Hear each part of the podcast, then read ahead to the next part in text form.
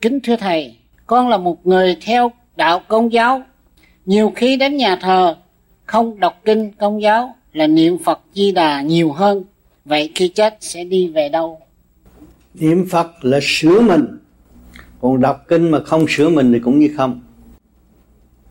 Lời Chúa nhắc nhở từ ly từ tí mà mình không có sửa đúng kinh thánh cũng tới nhà thờ vô ích mình niệm nam mô di đà phật là sửa tâm, sửa trí. Mà vô trong cái nhà thờ, chúng ta mới thấy trực thành nó ra thế nào. Người có thực chất hành và người không hành nó thế nào. Càng niệm phật, càng thấy được gần chúa hơn. Niệm phật để trở về không, mới học từ bi và thực hiện từ bi được.